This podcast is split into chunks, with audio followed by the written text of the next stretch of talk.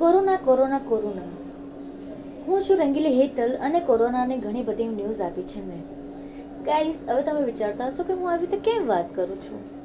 કારણ કે કેટલી વાર ગુસ્સામાં, પ્રેમથી, મારા જેવા ઘણા બધા લોકોએ લોકોને સમજાવ્યું રિક્વેસ્ટ કરી ઓનલાઈન કે તમે ઘરે બેસો, બહાર નહીં નીકળો, ચાલવા નહીં જાઓ. ટાઈમપાસ કરવા માટે નીચે નહીં ઉતરો.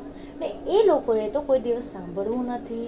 અને એમાં પણ બીજા ઉમેરો કરવાવાળા, જે લોકો ડૉક્ટર્સ અને જે આવી ફિલ્ડમાં છે, જેમ કે જે લોકો પમ્પિંગ કરવા આવે છે સેનિટાઇઝિંગ સ્પેશિયલી એવા લોકોને ગમે તેવું બોલે છે અને એમાં વધારે ઉમેરો કરે છે ગાઈઝ સો ગાઈઝ મારો આ પ્રેમ ભર્યા વર્ડ્સ એ લોકો માટે કે તમારા લોકોની કૃપાથી જે લોકો આવી રીતે બહાર જાય છે ને અને એ લોકોને મારવાથી જે પોલીસો ઉપર ઇલ્ઝામ લાગેલો છે કે ભાઈ એ લોકો બહુ જ મારે છે, એ લોકો ગમે તેમ મારે છે, પૂછતા નથી.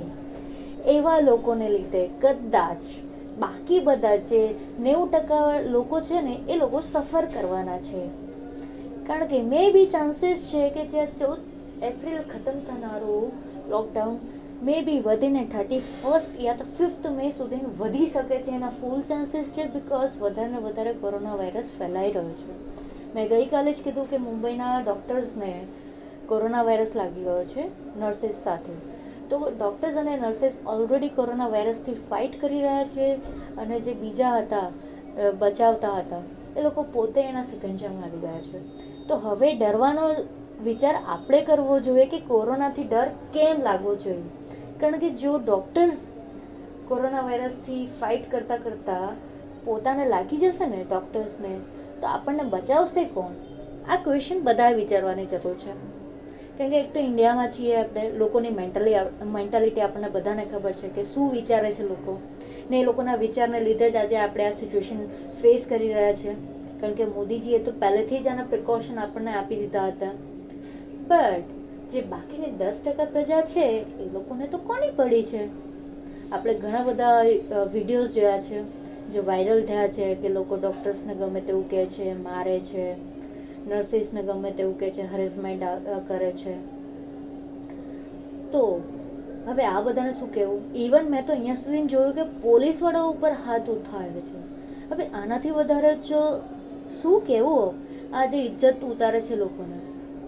આજે એ લોકોની કૃપાથી આપણને ન જોઈતું વેકેશન મળી રહ્યું છે. જે લંબાઈ ગયું એ. હજી ચાન્સીસ છે કન્ફર્મ ન્યૂઝ નથી, પણ લાગે તો એવું છે કે જે અમુક એરિયામાં કેસીસ વધી ગયા છે, જે પણ સિટીઝમાં ત્યાં તો આઈ એમ શ્યોર કે ગવર્મેન્ટ આ પગલાં લેવા જ પડશે ને એ લેશે જ. કેમ? કારણ કે એમને લોકોની પડી છે. ભલે આ દસ ટકા લોકોને આપણી કે એ લોકોને પોતાની ના પડી હોય. સો એ દસ ટકા લોકોને બે હાથ જોડીને નમસ્તે કરું છું અને વિનંતી કરું છું કે તમારે બહાર જઈને કોરોના લાવવો હોય તો એ તમારી ઈચ્છા છે. લાવો તો પ્લીઝ તમારી આજુબાજુવાળાને, સ્પેશિયલી તમારા ઘરના લોકોને કોરોનાથી દૂર રાખજો. ભલે તમને કોરોના ગમે છે તો તમે જઈને લપાઈ શકો છો.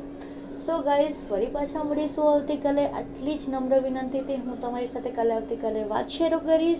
ત્યાં સુધી તમારું નેવું ટકાવાળાઓને કહું છું, તમારું ધ્યાન રાખજો.